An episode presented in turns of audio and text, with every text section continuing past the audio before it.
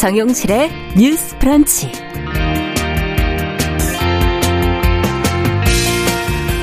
안녕하십니까 정용실입니다. 윤석열 대통령 당선인이 제주 4.3 추념식에 참석을 했습니다. 자, 이 자리에 참석한 적이 없는 역대 보수 정당 소속의 대통령들과는 다른 모습인데요. 자, 윤 당선인이 4.3 관련해 발언한 내용, 또 앞으로 풀어야 될 과제는 무엇이 있는지 같이 한번 생각해 보겠습니다.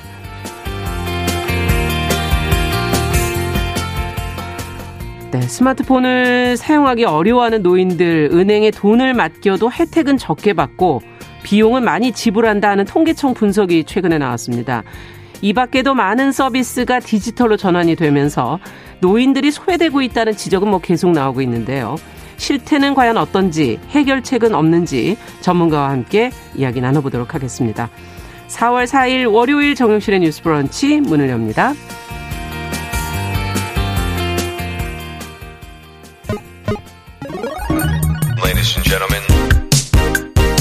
새로운 시각으로 세상을 봅니다.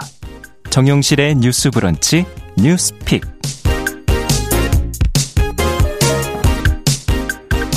네, 정실의 뉴스 브런치 오늘도 많은 분들이 유튜브 콩 앱으로 들어오셨어요. 어, 유튜브로는 606분 정도가 들어오셨네요. 감사드립니다. 자, 오늘도 첫 코너는 뉴스픽으로 시작을 하겠습니다. 월요일, 수요일은 이 두 분과 함께하고 있습니다. 전혜연 우석대 개공 교수님 안녕하세요. 안녕하세요. 전혜연입니다. 네, 조으론 변호사님 안녕하세요. 네, 안녕하세요. 조으론입니다. 자, 앞서 말씀드린 내용부터 오늘 좀 먼저 살펴보죠. 어제가 이제 4월 3일, 어, 어제 제주에서 열린 4.3 희생자 추념식에 윤석열 대통령 당선인이 이제 참석을 했습니다. 보수정당 소속으로는 이례적이다 이런 지금 보도들이 나오고 있는데 어, 관련된 내용을 좀 살펴보면서 저희가 좀 이야기 나눠보도록 하죠. 정 교수님께서 좀 정리해 주시겠어요? 예, 제주 4.3 희생자 추념식 어제 제74주년 행사가 열렸는데요. 네. 윤석열 대통령 당선인이 이 행사에 참석을 했습니다. 보수정당 출신 대통령이나 당선자가 음. 4.3 추념식에 참석한 것은 이번이 처음이라 눈길을 끌고 있는데요. 네.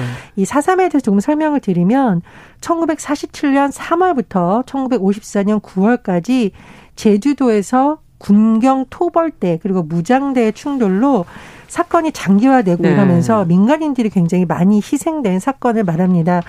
지금 공식적으로 확인된 피해자가 만 사천오백일흔 일곱 명이라고 아, 하고요. 네. 유족은 8만 명이 넘습니다. 그런데 어. 아직까지 확인되지 않은 비공식적으로 집계되지 않은 인원을 포함하면 희생자가 2만 5천여 명에서 3만 명에 이를 것이라고 지금 추산이 되고 있고 네. 이 사삼 사건 제가 그 기간을 말씀드렸는데 7년 정도 된 거거든요. 꽤 긴 시간이에요. 굉장히 긴 네. 시간 동안 여러 가지 우리 사회에서의 아픈 비극을 드러낸 사건인데 음. 말 그대로 이념 대결이 점차 음. 격화되면서 무고한 민간인들이 희생되는 이런 일이 있었고요. 네. 이것이 이제 국가 폭력이다라는 지적도 많이 나오고 있습니다. 어제 행사에서 일단 김부겸 국무총리가 이제 정배 입장을 밝혔는데요. 네. 올해부터 희생자 유족자에 대한 보상이 시작된다라는 점 그리고 추가 존상이 이루어지는 점을 강조했고요. 윤석열 당선인은 크게 두 가지를 강조했습니다. 일단 사삼의 아픔을 치유하고 상훈을 돌보는 것이 바로 우리의 책임이라고 했고요. 네. 화해, 상생, 미래로 나아가기 위한 대한민국의 몫이라고 말했습니다. 그리고 제주 사삼 평안공원이 담고 있는 평화, 인권의 가치가 널리 퍼져나가 세계와 만날 수 있도록 새 정부에서도 노력하겠다 이렇게 강조를 음. 하기도 했습니다. 네. 자, 지금 뭐 추념식 참석과 또 발언 내용 두 분은 어떻게 보셨는지 먼저 한 말씀씩 듣고 또 이야기 또 더 나눠보죠. 조 네, 변호사님께서 어떻게 교수님께서도 보셨어요? 교수님께서도 지적을 하셨다시피 이제 당선자로서는 지금 처음이고 이제 특히 이제 보수 정부에서의 어떤 사람이 사삼 해결 사상 추모식에 이제 당선자로 네. 출석하는 게 이제 처음이기 때문에 그 부분에 대한 기대가 있을 수밖에 없을 것 같고요. 또 차기 정부에서 이 사삼 문제에 대한 해결을 위해서 노력을 하겠다라는 음. 그런 점에 대해서 기대를 할 수 있을 것 같습니다. 그리고 또 윤석열 당선인이 어제 한 발언 가운데서 네. 가장 중점을 두고 있었던 단어가 이제 명예 회복이라는 음. 점이었었거든요.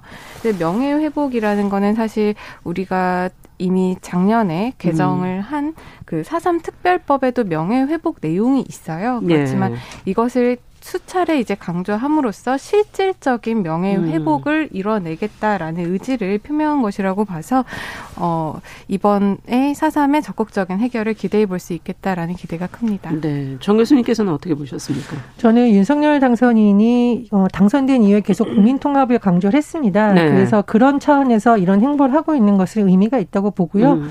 특히 뭐 민주당, 국민의힘, 정의당, 여야 관계없이 사삼 진상규명, 네. 명예회복의 뜻을 모은 점에서는 의미가 있다라고 보는데요. 다만 과제가 조금 남아 있다라고 봅니다. 음. 어, 지금 당선인의 공약을 좀 살펴보니까 8대 공약하면서 제주 사삼의 완전한 해결을 공약으로 내걸었는데 네.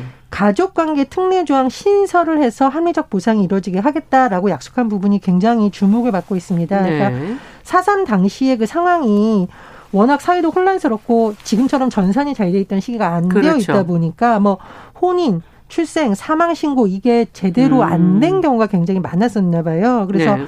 이 가족 관계를 정정하지 않으면 유족인데도 그러니까 친생자인데도 음. 보상금 받지 못하는 상황 이런 거 있어서. 많았다고 해요. 네. 그래서 가족관계 특례 조항 신설을 윤석열 당선인의 공약에 들어가 있다고 합니다. 그래서 그 부분이 좀 반드시 음. 이루어져야 당선인의 이런 행보와 맞물려서 더 진정성을 받을 수 있다 이렇게 생각을 하고요. 네. 어, 사실은 이제 사삼도 굉장히 우리 현대사의 아픈 부분인데 5월에 5.18도 있잖아요. 음, 그래서 사실은 그렇죠. 이두 가지가 같은 맥락에서 볼 수 있는데 제가 이제 방송에서 여러 번 언급을 했었는데 예, 국민의힘의 일부 정치인들이 5.18 망언 논란 이후에 징계가 음. 제대로 되지 않고 이게 마무리되지 않았다는 지적이 계속 있습니다. 네. 그래서 당선인이 어쨌든 4.3에 대해서 기존 보수정당 정치인들하고 다른 점을 강조한 만큼 국민의힘도 이 5.18에 대해서는 음. 좀 당내에서 제대로 된 논의가 있어야 되고 저희가 이제 공천 관련한 아이템 다룰 건데 그 부분까지 네. 이어져야 음. 조금 더 진정성 있지 않을까 이런 생각이 듭니다. 네.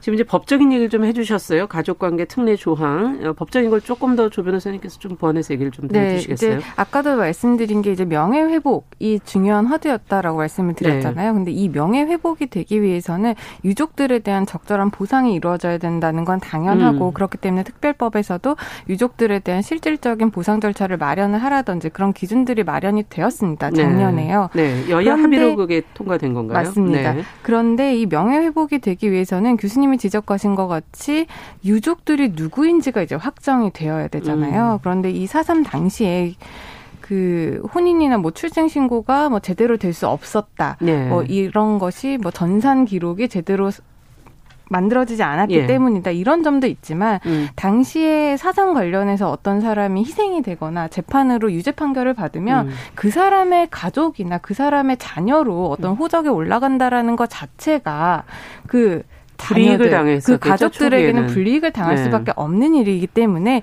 그거를 일부러 다른 친척 밑으로 입적을 음. 하거나 이런 일들이 많았습니다. 네. 그런데 지금에 와서 이제 유족들에게 어떤 보상이나 명예회복 기를 마련을 하겠다라고 본다면 음. 그 유족들이 이 사람의 자녀인지부터가 이제 확인이 돼야 되는데 그런 게 지금 어렵기 때문에 그렇겠네요. 이 가족관계 음. 특례 조항을 신설을 해서 실제 사실관계에 부합하는 그런 친자관계라든지 가족관계를 다시 한번 음. 확인하는 절차를 만들겠다라는 건데 이게 또 지금 현재 법상으로 우리가 어떤 가족관계나 친자관계를 증명하기 위해서는 DNA 검사를 해야 되잖아요. 아, 예. 사실상 지금 시신이 있다면 다행이지만 시신과 현재 유족과의 DNA 관계를 하는 것도 어려울 뿐만 아니라 네. 만약에 시신이 없다라고 한다면 이거를 또 어떤 방법으로 유족임을 인정을 해주고 증명을 할 수 있게 있게 해주는지 이 부분에 대한 구체적인 계획이 들어가야 된다고 보기 때문에 음. 그 제주도 관련해서 8대 공약 가운데 이것을 다섯 번째 지금 공약으로 내걸었다고 교수님께 설명을 해주셨잖아요. 예. 그렇기 때문에 이 공약이 어떻게 구체적으로 실질적으로 음. 이루어질 수 있는지는 조금 더 기대를 네.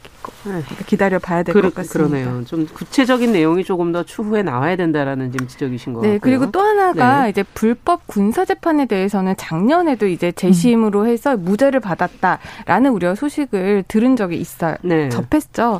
그런데 이제 불법 군사 재판에 대해서 이제 직권으로 재심을 열어서 무죄를 이제 하는 것은 너무 바람직한 일인데요. 음. 이게 분사 재판뿐만 아니라 당시에 그냥 일반 재판도 이루어져 있고 어. 일반 재판에서 억울하게 이제 유, 죄 판결을 받게 된 예. 그런 부분들에 대해서는 아직까지 특별법이라든지 구체적인 구제 방법이 없기 때문에 음. 군사 재판뿐만 아니라 일반 재판에서도 억울하게 희생을 당한 그런 음. 희생자들을 어떻게 구제할지도 우리가 검토를 해봐야 될 문제라고 생각을 그렇군요. 합니다. 그렇다면 이런 것들을 할 때는 어떤 기준을 마련해야 되고 그것을 토론할 그 단체 같은 것들이 만들어져야 되지 않습니까? 어떤 기준을 만들 뭐 맞습니다. 위원회라든지 예. 사실 이런 재심이라는 것이 어, 엄격한 법적 기준이 마련이 되어 있습니다. 네. 그런데 저는 이렇게 과거사 관련해서는 과연 그 사건에도 지금의 재심이나 음. 지금의 어떤 항소심 같은 엄격한 기준을 들이밀 수 있는지는 조금 의문을 가지고 있어요. 네. 왜냐하면 일단 그 당시 사실관계가 제대로 정립이 되어 있는 사실관계인지부터가 지금 음. 불분명하거든요. 음. 예. 그렇기 때문에 사실관계 그리고 진상 규명을 제대로 해야 음. 그것이 실질적인 권리 구제라든지 권리 음. 보호에 이를 수 있는 것이지 그렇죠. 예전에 이미 만들어진 가공되어진 사실을 음. 가지고 어떤 재심이나 어떤 법적인 기준을 갖고 자꾸 잣대를 들이밀면 음. 이건 또 되지 않는 부분이 그러네요. 많은 거거든요. 그렇기 때문에 이 사안 관련해서는 현재 어떤 엄격한 법적 잣대보다는 국민적 합의라든지 음. 이 사람들을 어떻게 보호하고 구제할 것인가 이 부분에 좀 더 초점을 맞춰서 사법 음. 절차도 움직여야 되지 않을까 그렇게 생각을 합니다. 네. 그래서 정부 차원의 의지가 굉장히 중요한 것이 개인이 이게 할 수 있는 영역을 넘어서는 부분이 있잖아요. 네. 그래서 뭐 김대중 정치 때 음. 특별법도 만들어졌고 노무현 정부 때 진상 진상조사 보고서도 개인이 만든 것이 아닙니다. 그리고 문재인 대통령도 추념식에 계속 참가한 것이 음. 국가의 의지를 보여준 것이거든요. 네. 그래서 지금 대통령 당선인의 참석이 굉장히 주목받는 이유가 차기 정부에서 이걸 중요한 과제로 음. 할 거고 네. 나아가서 국민의 힘도 이 부분에 대해서 기존과는 좀 다른 태도를 보일 음. 것이라는 기대감이 높아지기 때문이거든요. 그렇죠. 그래서 저는 이런 부분에 있어서는 굉장히 의미가 있다고 생각을 하고 음. 이제 국회 개원을 하면 주요 의제로 달아서 변호사님 말씀해 주신 것처럼 국가 차원의 그럼 어떤 어떤 조사를 해야 되고 그렇죠. 그러면 특별법은 어떻게 만들 좀 개정해야 될 건 어떻게 해야 되고 그런 부분에 대한 제도적 논의도 좀 많이 이루어졌으면 합니다. 네, 국가 차원의 의지도 중요하다라는 지적도 해주셨어요. 지금 그 특별법의 그 진상 조사라든지 업무 수행은 어떻게 이루어지게 됩니까? 어, 음. 작년에 이제 개정이 된 부분이 이제 네. 기존에는 음. 이제 단순히 어떤 단 단순 이제 특별법이 2000년도에 이제 예. 제정이 됐어요. 예. 그 당시에는 이제 희생자들과 관련된 문제 정도만 있었는데 네. 이제 작년에 이제 개정이 되면서 이 사삼 행위에 대해서 음. 국가 책임을 명시를 했고요. 네. 현실적으로 피해 보상을 할 수 있는 기준을 마련을 했다는 점에서 큰 의의를 가지고 있는 것이었는데 네. 지금 계속 말씀드린 부분 아직까지 부족한 부분들이 많거든요. 음. 실질적으로 회복을 하기 위한 부분에 대해서는 부족한 부분들이 많기 때문에 네. 교수님께서도 말씀하신 것과 같이 이제 국회가 개헌을 하면 이 부분과 관련한 구체적인 논의를 음. 해야 할 시점이 아닌가 그런 생각이 듭니다. 네, 앞으로도 조금 말씀해 주신 것처럼 두 분이 지적해 주신 것처럼 어, 나와 있는 그 법의 문제만이 아니라 좀 더 구체적인 방안들이 마련이 됐으면 좋겠습니다. 뭐 아마 조사 결과도 이제 공식적인 뭐 보고서도 발간이 되지 않을까 하는 그런 기대도 되네요. 자, 두 번째 뉴스로 좀 가보겠습니다. 앞서 잠시 얘기를 해주셨는데 지방선거 이제 다 됐어요. 6월 지방선거를 앞두고 지금 각 당이 공천 준비에 이제 박차를 가하고 있는데 국민의힘 민주당이 뭐 새로운 방식을 좀 도입하겠다는 내용이 지금 보도가 많이 나오고 있습니다. 어떻게 한다는 것인지 내용을 좀 저희가 들여다보면서 왜 이런 것이 마련됐는지 그리고 또 보완해야 될 내용은 없는지 한번 검토를 해보도록 하죠. 네, 이제 6월 지방선거를 앞두고 이제 각 당이 어떻게 공천을 할지 부분이 굉장히 주목이 되고 있는데요. 네. 일단 국민의힘은 공천관리위원회를 열어서 만들어서 공정한 공천을 지향한다라고 네. 발표를 했습니다. 네. 능력주의에 기반한 공천 시스템을 작동을 하겠다는 건데요. 음. 이제 공정하게 경쟁할 수 있도록 토대를 마련하겠다라는 겁니다. 네. 그 구체적인 내용으로는 지금 PPAT라고 해서 공천 공천 자격 시험 이라는 것을 도입을 음. 해서 공천을 받으려는 사람들은 이 자격 시험을 통과를 해야 된다. 한다라는 것을 이제 기본 음. 주제로 삼고 있어요. 예. 이 공천 자격 시험 같은 경우에는 그 이 대표가 작년 6월 전당대회에서 이제 공약을 한 것이고요. 네. 이게 나오게 된 배경은 이제 국민이 지금까지 투명하지 않다고 지적했던 기초 광역 의원 비례대표 음. 공천에 대해서 이제 자격 시험을 적용을 해서 좀 더 투명한 네. 공천 제도를 이제 마련을 하겠다라는 거고요. 이제 그렇게 되면은 지방 선거라든지 광역 기초 그러니까 광역 의원이라든지 기초의원, 기초의원. 같은 네. 경우에는 네. 이 모두 기초 자격 평가를 치러야 됩니다. 음. 그리고 비례 신청자 같은 경우에는 이제 절대 평가로 해서 몇 점을 넘어야 이제 공천을 받을 수가 있는데 네. 이게 광역 의원 같은 경우에는 70점이고요. 기초 의원 같은 경우는 60점입니다. 아. 그리고 지역구 신청자는 이제 평가 점수에 따라서 최고 10% 이내 가산점을 부과하는 방법을 지금 마련을 하고 있다라고 합니다. 네. 이제 시험 내용 같은 경우에는 이제 그세 개의 영역이에요. 공직자 직무 수행 영역이 하나가 있고요. 직무 수행. 그리고 네. 두 번째가 분석 및 판단력 평가 영역이 네. 있고 세 번째가 현안 분석 능력입니다. 음. 이렇게 세 가지 영역에서 이제 여덟 개 과목 서른 가지 문항으로 구성이 되어 있고요. 예. 이제 만점이 이제 백점이라고 합니다. 이제 17일 날 일괄적으로 시험이 딱 한 번 이제 네. 치러지게 되는데 60분간 이 서른 문항을 이제 풀어야 되는 거죠. 네. 그리고 이런 자격 시험 이외에도 음. 정치 신인에 대해서는 10% 가산점을 부여한다라는 내용도 있고 예. 또 여성이라든지 장애인, 독립유공자, 국가유공자에게는 음. 20%의 가산점도 이제 받는 것을 이제 마련을 해두고 있습니다. 네. 그리고 이와 관련 이와 이제 대비되는 것이 이제 민주당인데요. 좀 살펴봐야죠. 예. 민주당 같은 경우에는 일단 국민의 눈높이에 맞는 도덕성 그리고 윤리 기준을 더 강화하겠다라는 것이고 네. 특히 청년이라든지 여성 관련해서 음. 30%의 할당제를 지금 도입을 하겠다고 하는 것이죠. 예. 그리고 국민의힘의 그 자격 시험과 관련해서는 이제 민주당에서는 AI 면접 그러니까 지방자치 단체장 음. 후보의 경우에는 빅데이터를 활용해서 발굴한 지역 현안에 대한 입장을 음. AI 면접을 통해서 실시할 것이다라고 이제 하고 있습니다. 네. 그래서 공통된 부분도 있고 좀 차이가 있는 부분도 네, 있고 종합을 그러네요. 해서 말씀을 드리면 음. 이제 국민의힘 같은 경우에는 능력을 좀 더 많이 보겠다라는 음. 것이고요. 민주당 같은 경우에는 여성과 청년에 대해 비중을 높이겠다라는 네. 뜻으로 우리가 해석을 할 수 있을 것 같습니다. 네. 어쨌든 지금 이걸 보면서는 그동안에 당연해야 했던 어떤 자격 해야 할 뭐 현안에 대한 이해라든지 뭐 국정 수행 능력 이건 기본이 아닌가 하는 생각이 들기도 하는데 그것이 좀 부족했던 건가 하는 의문이 갑자기 들기도 하면서요.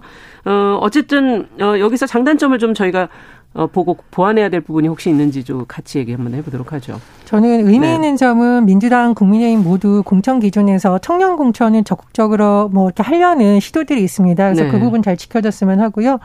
하지만 제가 생각하기에 좀 아쉬운 점을 짓자면 일단 국민의힘은 이 능력이라는 것이 회사원을 뽑는 것이 아니라 공공의 일꾼 특히 지방자치라는 중요한 풀뿌리 민주주의를 하려는 인권을 뽑으라는 거잖아요. 네. 그래서 최근에 국민의힘이 논란이 되었던 인권 감수성이라든가 성인지 감수성에 대해서 시험을 보든 면접을 보든 이 기준을 대폭 강화해야 네. 최근의 논란을 오히려 극복할 수 있다라고 생각을 하고요. 네. 민주당의 경우에는 이 음주운전 문제에 대해서 좀 단호하게 해야 된다 이런 생각이 듭니다. 네. 제가 이 음주운전에 대한 기준이 정말 잘 지켜지고 있는 지 지방의 사설을 쭉 봤는데요.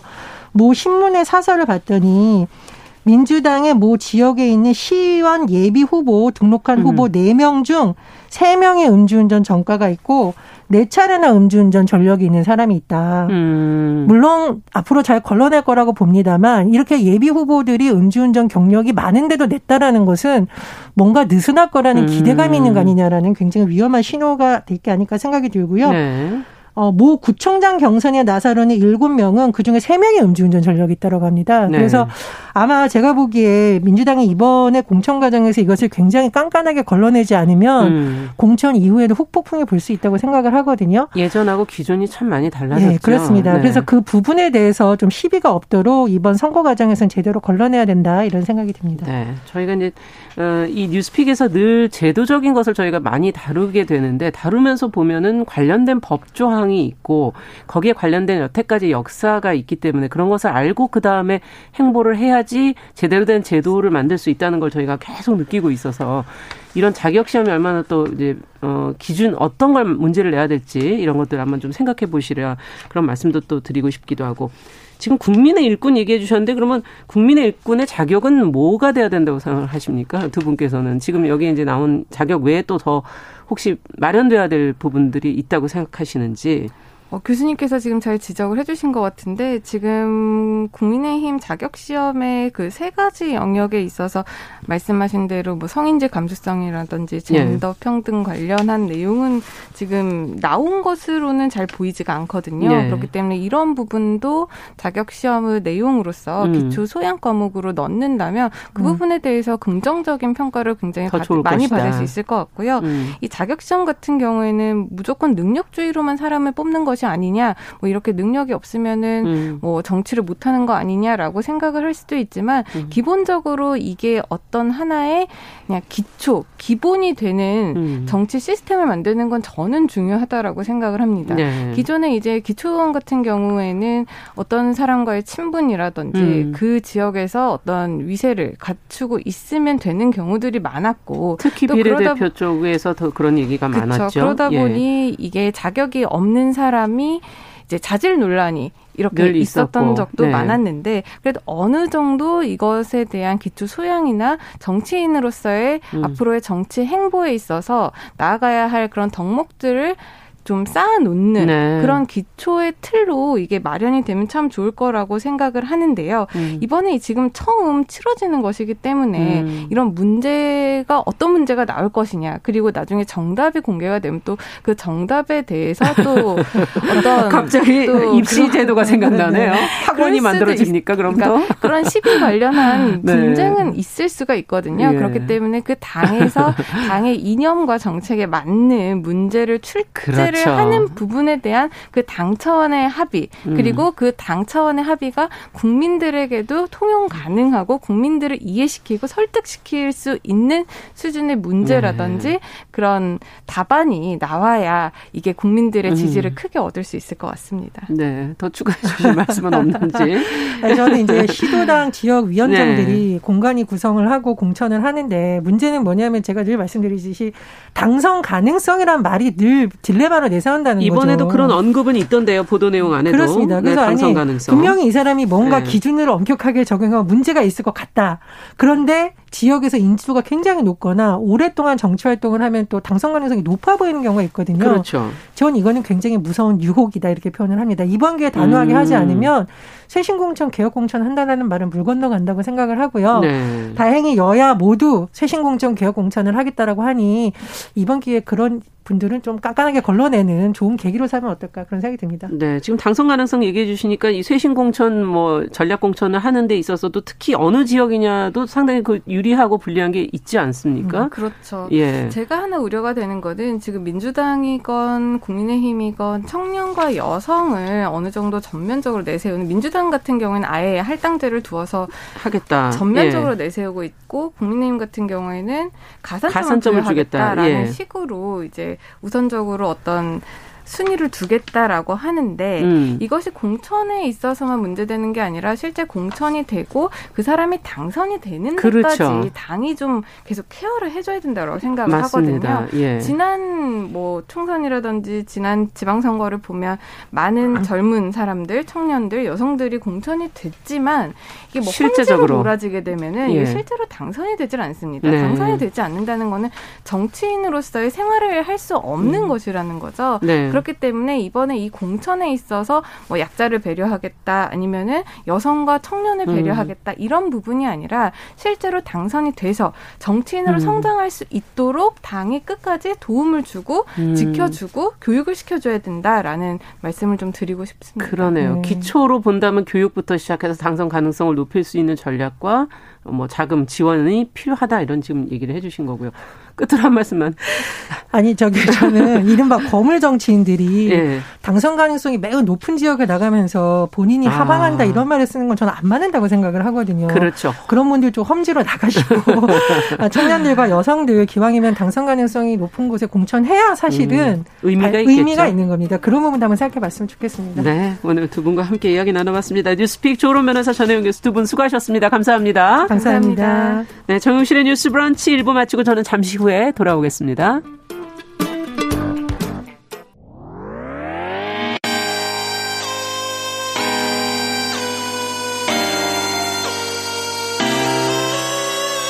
어떤 사람들은 삼루에서 태어났으면서 자신이 삼루타를 친 것처럼 생각하며 살아간다라는 음. 말이 있어요. 3분 즉석카레 만들듯이 법안을 뚝딱뚝딱 잘 만들어내시는 분들이 왜 여기에 대해서는 음. 이렇게 직무유기를 하고 있을까 그런 문제가 들고 따끔하게 이 예. 여성 팬티에 달려있는 정체불명, 의미불명의 리본에 대해서 생각하게 됩니다. 도대체 이 아이는 왜 있는가? 경쾌하게. 정말 그런가요? 외신도 당황한 거죠. 이 사건을 보고 예. 도대체 한국에서 무슨 일이 벌어지고 있는 거냐. 음. 이거 한국의 성보수주의 때문 아니냐. 할 말은 하면서 같이 고민해보면 고민해보겠습니다. 세상을 보는 따뜻한 시선. 정용실의 뉴스 브런치.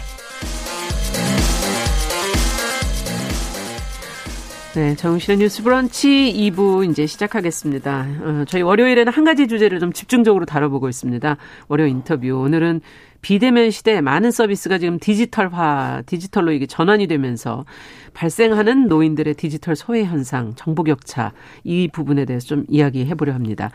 은행에 돈을 맡기거나 찾을 때도 물건을 살 때도 이제는 더 힘들어졌죠. 더 많은 비용을 내야 하는 이 노인들의 문제. 해결할 방안은 없는 것인지 어, 저희 IT 칼럼니스트 이용 칼럼니스트와 함께 좀 이야기 나눠보겠습니다. 어서 오십시오. 예, 안녕하세요. 지금 통계청에서 분석해 놓은 음. 자료가 나왔더라고요. 예, 예. 네. 한 은행의 이제 데이터인데 노인들이 이제 대부분이 금융 앱을 좀 사용하는 걸 일단 힘들어 하신다라는. 것과 더불어 혜택을 그러다 보니 덜 받게 되고 예. 금융 앱 쪽으로 가야 혜택을 받는데 예. 그렇지 못하고 수수료 등을 또 지출하는 돈은 많다. 예. 이, 어떻게 된 겁니까? 예, 지난 3월 30일 통계청 개관지에 실린 노년층 금융거래 불편함을 돈으로 환산한다면 네. 이런 제목을 가진 보고서에 그 실린 내용입니다. 음. 그래서 이제 노년층은 주로 온라인이 아니라 오프라인으로 금융 거래를 하기 때문에 더 많은 불편함을 겪는다라는 내용인데요. 네. 먼저 이 65살 이상 노년층 온라인 금융 이용 비율을 보면 한 70%가 은행 방문으로만 거래를 하고 있습니다. 아직도? 예, 22%는 온 오프라인을 병행하고 계시고요. 네. 온라인만 이용하시는 분들 한 8%에 지금 좀 지나지 않고요. 아. 여기서 한 연간 방문 횟수를 보면 5.7회, 이 대기 시간은 25분이었는데요. 네. 이 반면에 청장년층 같은 경우는 방문 횟수 3.5회고 대기 시간도 16분으로 좀 그 노년층이 1.6배 정도가 더 많습니다. 아. 여기에 80살 이상이신 분들은 이제 훨씬 더 많이 그렇겠죠. 예. 네. 그리고 가장 아까운 건 역시 이제 수수료일 텐데요. 네. 노년층 같은 경우는 평균 2,500원을 부담하고 있다라고 합니다. 네, 여기서 수수료를 네. 네. 청장년층 같은 경우는 2,300원을 부담하고 있다라고 이거는 하니까, 왜 차이가 나는 건가요? 어, 이게 전체적으로 예. 오프라인 아, 온라인을 많이 이용하신 분들은 아. 사실 수수료를 거의 안 내거든요. 맞아요. 거의 네. 없어요. 지금도 여기서 한 2,300원 정도가 평균이다라고 나오는데 아. 실제로 청년층은 수수료 내는 분들이 거의 없으시죠. 그렇죠. 예. 아. 거의 다 무료로 쓰시, 쓰시니까요. 네. 그래서 이런 불편을 이제 모두 돈으로 환산을 하면 노년층은 약 2만 4,600원. 와. 근데 이 청장년층은 한 1만 2,200원 정도니까 두 배네요. 네, 두배 정도 차이가 나는 거죠. 네. 이렇게 되니까 더 어떻게 보면 불이익을 많이 당하고 계시다. 이렇게 볼 수도. 있겠어요. 예.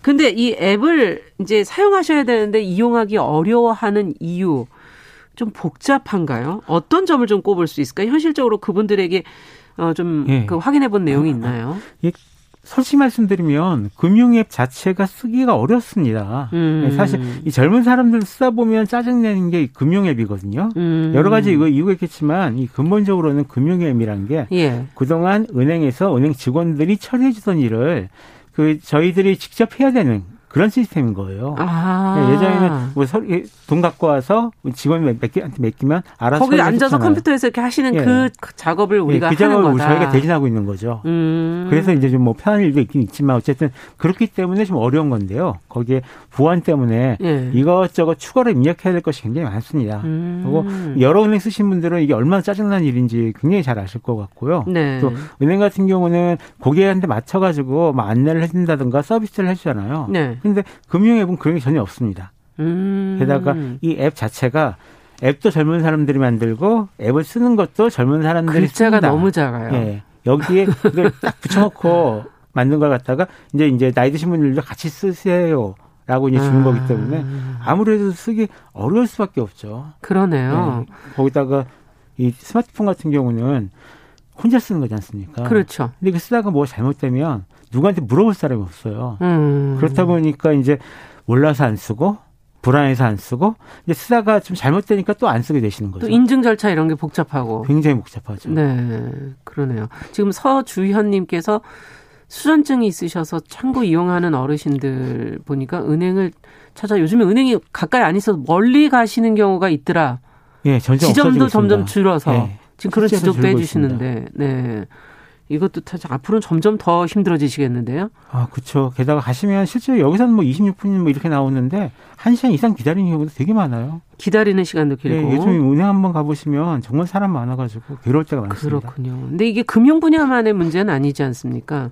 지금 뭐 식당 메뉴도 요즘엔 가면 예. 키오스크로 주문하는 경우가 많고 그렇죠. 영화 티켓 발권도 아니 발권하는 데가 사람을 찾을 수가 없는 경우도 예. 꽤 있어요. 어, 이 노, 노인들이 겪게 되는 디지털 소외 이 문제는 한두 분야가 아니겠는데요. 예, 굉장히 많은데 가장 최근에로는 이제 마스크 앱. 이 그 예전에 그 코로나 19 처음 시작됐을 때 네. 마스크 판매하는 약국을 찾는 앱이 나온 적이 있었는데요. 네, 기억나요. 이거를 이제 노인분들은 못, 못 쓰시기 때문에 노인분들은 아. 오히려 마스크를 못 사는 그런 경우가 있었었죠.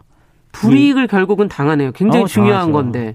다음에 이 백신 패스 처음에 딱 네. 했을 때 QR 코드로만 이제 인증을 했었거든요. 맞아요. 이때 이 QR 코드 인증을 제대로 못 해가지고 밥을 못 먹으셨던 분들이 아. 계십니다. 당장 저희 어머님도 당하신 일이니까요. 네.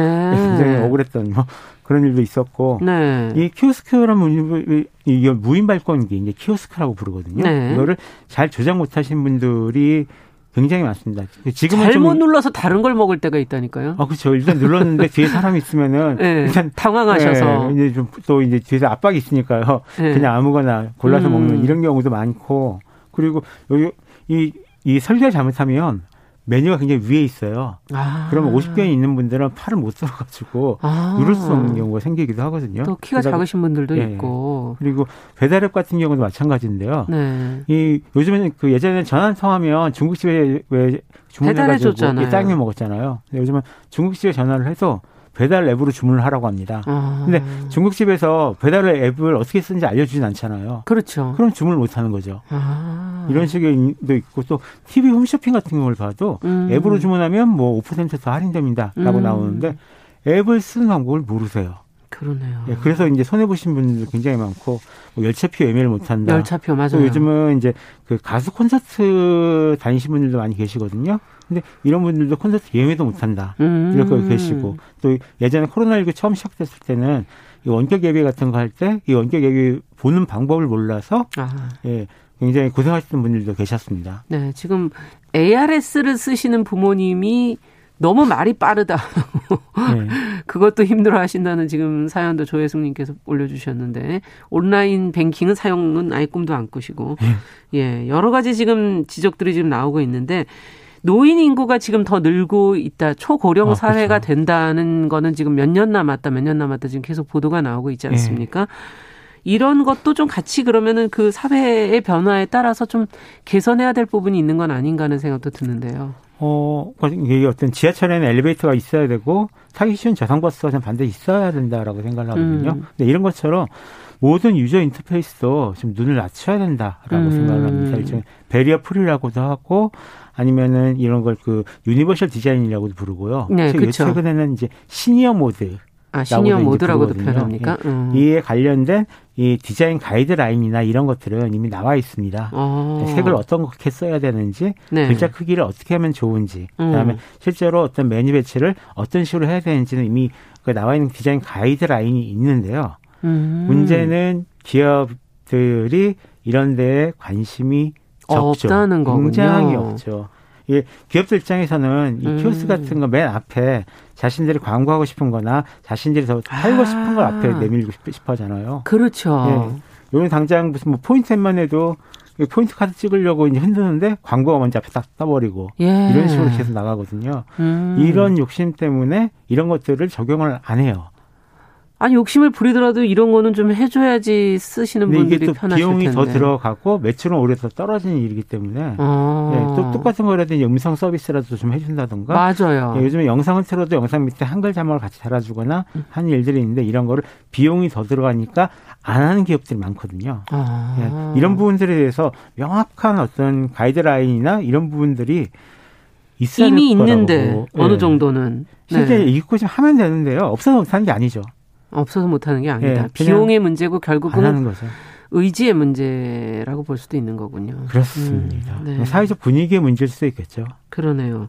universal 디자인의 senior mode가 이미 이제 많이 마련이 네. 돼 있고 디지털 기기 사용 교육을 좀 그러면 확대해야 되는 거 아니냐 한켠에선 예. 또 이런 목소리도 있거든요. 어, 실제로 올해부터 이 고령층을 위한 디지털 교육이 굉장히 늘어날 예정이긴 합니다. 음. 뭐 서울시와 자치구 같은 경우는 찾아가는 스마트 교실 이런 걸 확대 운영하고 있기도 하고요. 네. 서울 디지털 재단에서 고령층 친화 디지털 접근성 표준 이런 어. 걸 확대 시행할 예정인데요. 예.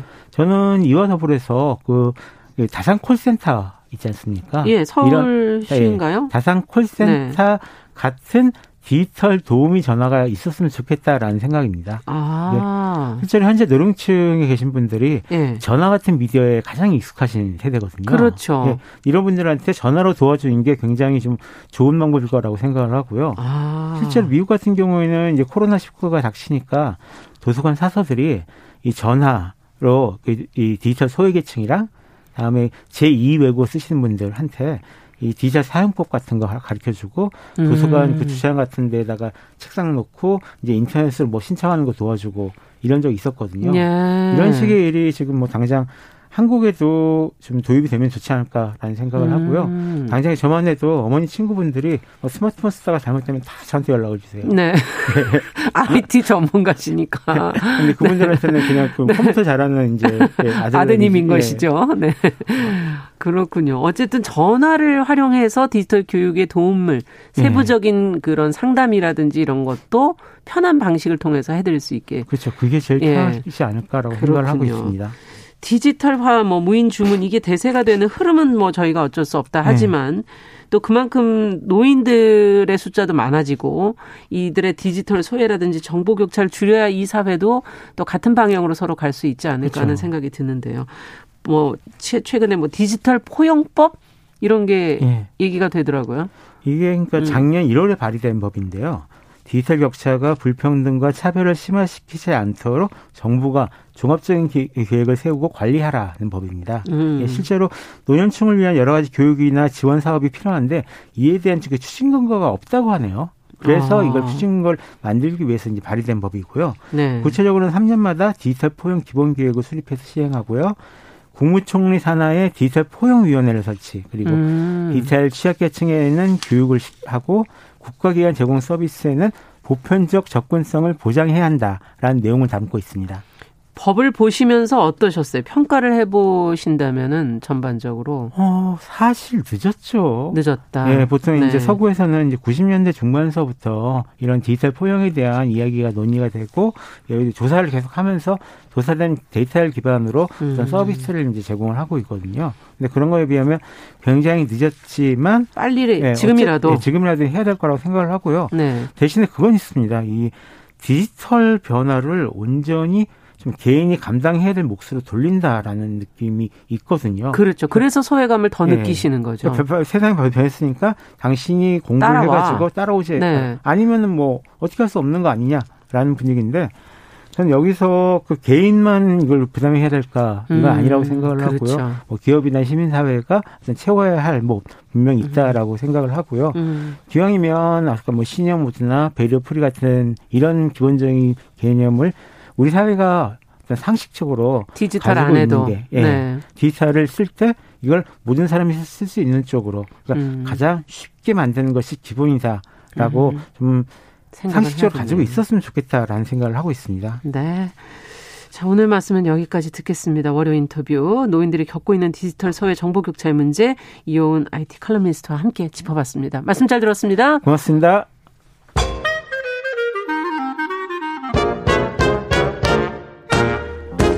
모두가 행복한 미래. 정용실의 뉴스 브런치.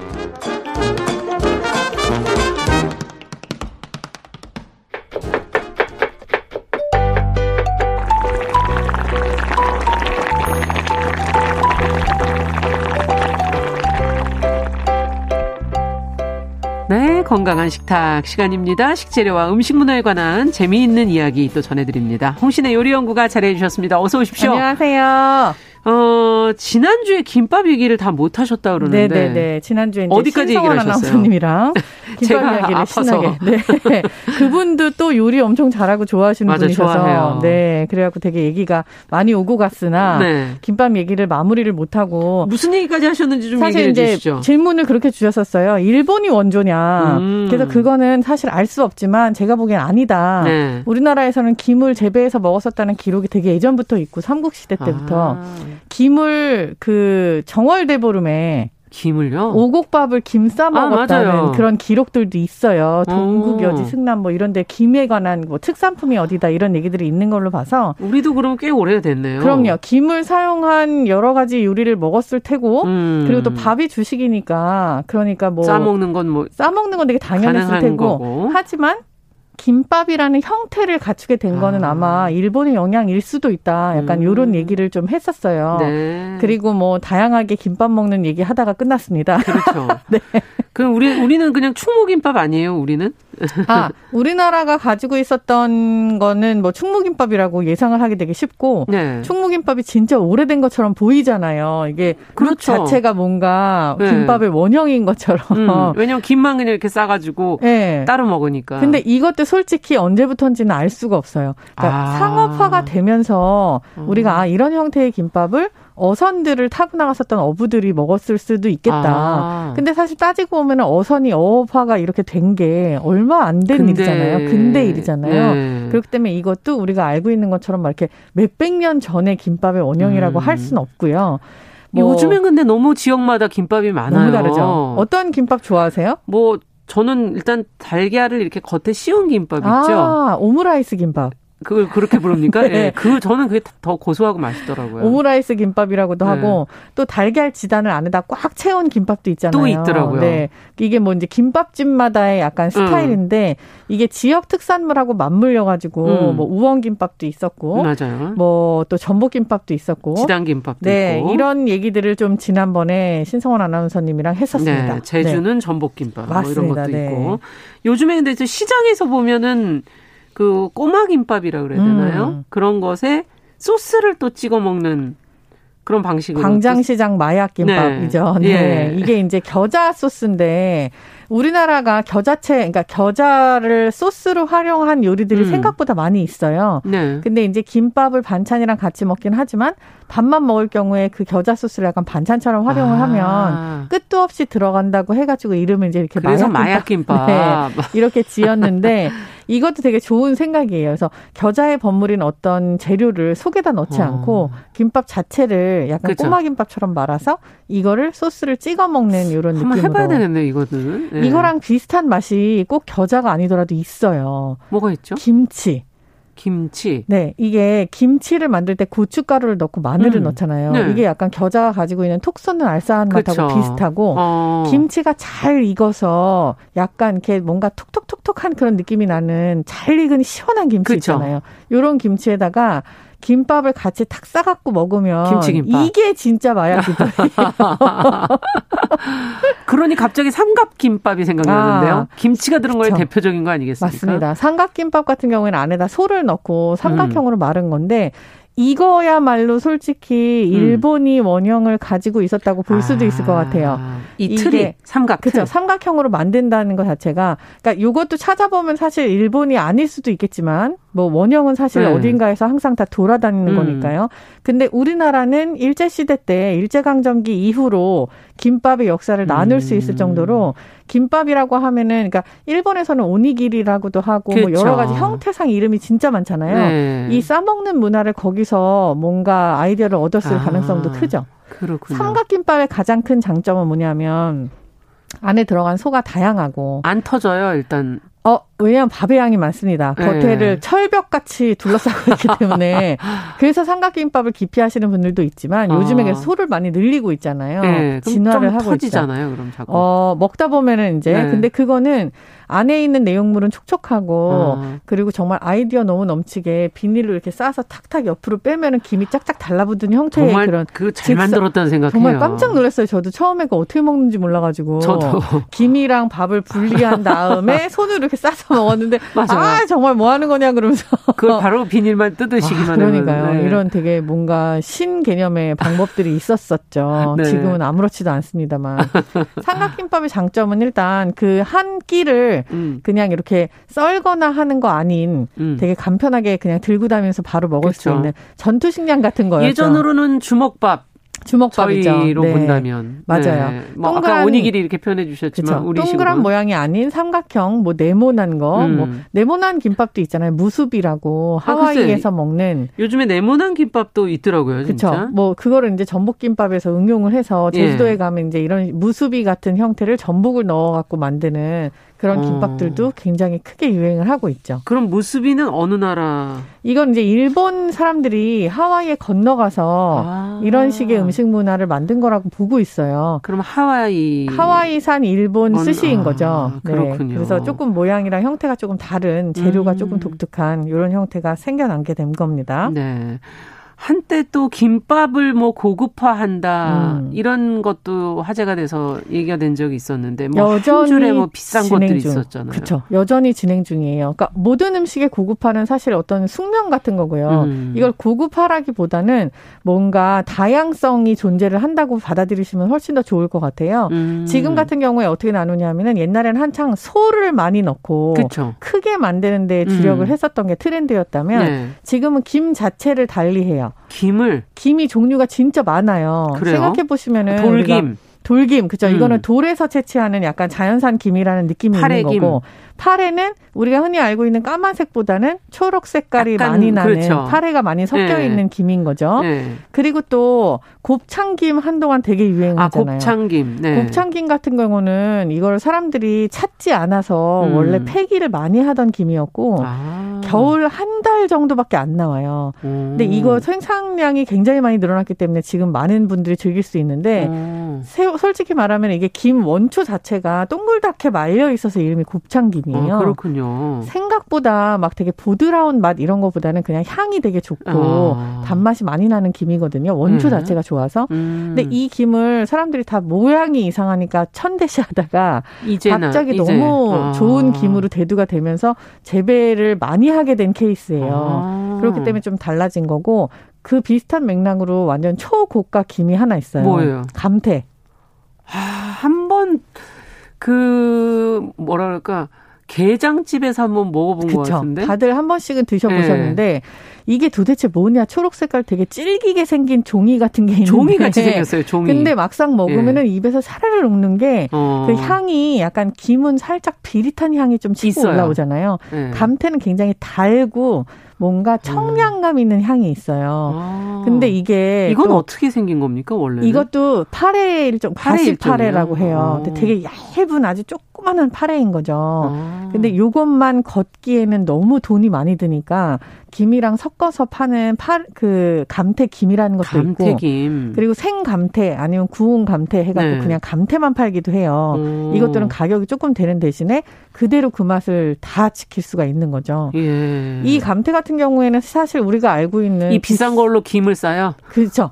비싸다고 어. 하는 곱창김 같은 거보다는 10배 정도의 가격이 되기도 해요. 어. 그러니까 초고가 김인 거죠. 하지만 얘네들은 느낌도 다르고 맛도 다르니까 음. 어 이거 김은 김인데 왜 색깔과 맛이 다르지? 그래서 되게 소비자들이 선호하는 요즘 음. 선호하는 인기 제품이기도 합니다. 근데 이런 것들이 외식 시장에서는 어떻습니까? 반응이? 각광을 받죠. 어. 소비자들도 다양해요. 이제 음. 옛날처럼 소비자들이 옛날 제가 디저트 시장 한번 말씀드린 적이 네. 있는데 디저트는 생산자가 이렇게 개발을 한 다음에 이렇게 먹는 거예요 하고선 주장을 하면 사람들이 네. 우르르 몰려와서 따라 먹었잖아요. 음. 지금은 소비자들이 오히려 이런 트렌드를 주도를 하는 시장이어서 거꾸로. 이렇게 다양한 재료로 만든 것들이 있다라는 음. 걸 인지하고 있는 상태에서 공급을 하니까 아. 이 시장이 빠르게 형성이 되는 거죠. 그렇군요. 감태 같은 경우도 마찬가지지만 소가 되게 다양해져서 지금 김밥이 아. 너무너무 발전 단계라고 할 수가 있어요. 그렇군요. 근데 게, 김밥은 저는 이게 하나만 먹으면 뭔가 좀 아쉬운 느낌이 들어요. 그 뭔가 국물이 있든지 아. 니면은뭐 다른 걸 좀 곁들여 먹든지 김밥의 마리아주. 네, 그렇죠. 뭔가 좀 있어야 되지 않습니까? 김밥에는 라면이 약간 국 국룰인 것처럼 돼 있죠. 제가 네. 그 얘기를 하려고. 그렇죠. 네, 김밥에 라면. 네. 제가 좋아하는 거는 김밥에 음. 부침개를 좋아해요. 그것도 특이하네요. 아우, 김밥에 녹두전이나 아니면 부추 부침개나 김치전 같은 거. 목이 매잖아요, 둘 다. 아, 이렇게 하고 약간 네. 따끈한 녹차나 보리차를 어. 같이 곁들이면요. 국물이 따로 된장국 이런 거 없이 없어도 돼요. 너무 시원하게 음. 보세요. 김밥이 약간 달짝지근하면서 새콤하면서 뭔가 이렇게 네. 감칠맛이 있는데 기름 맛이 있는 전을 같이 넣어갖고 어. 우와 시켜줘요 네. 입안에서 그리고 딱 이렇게 뭔가 따끈한 차 차를. 종류로 국 어. 아닙니다. 네. 국은 약간 간이 있으니까 그렇죠. 차 종류로 싹 씻으면 리셋이 돼요. 그럼 어. 다시 1, 2, 3 단계를 반복할 수 있는 힘이 생깁니다. 네. 궁합이 좋은 김밥과 궁합이 좋은 거 지금 어, 의외로 전을 지금 얘기해 주셨는데. 전도 좋고 무조건 신김치. 신김치. 네. 그리고 저 같은 경우에는 이렇게 말씀드렸다시피 녹차나 음. 아니면 보리차 따끈한 거. 아, 차를 같이 곁들여 드시는군요. 네. 왜냐하면 김밥 자체가 이 얘기 지금 하기에 너무 시간이 없지만 음. 칼로리하고 염분이 생각보다 높아요.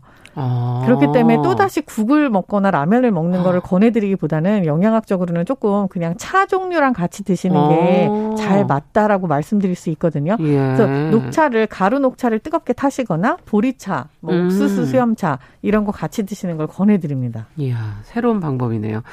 지금 우리가 음악을 끝에 자두의 김밥을 들으려고 골라놨는데 시간이, 시간이 없어서 제가 할까요? 말하죠. 그냥 각자 예. 들으시는 걸로 들으시고 맛있게 네. 식사하십시오. 네, 점심 맛있게 드시기 바랍니다. 건강한 식탁 홍신의 요리연구가와 함께했습니다. 김밥 얘기 잘 들었습니다. 감사합니다. 네, 정용실의 뉴스 브런치 월요일 순서도 같이 인사드리겠습니다. 저는 내일 오전 11시 5분에 다시 뵙겠습니다. 안녕히 계십시오.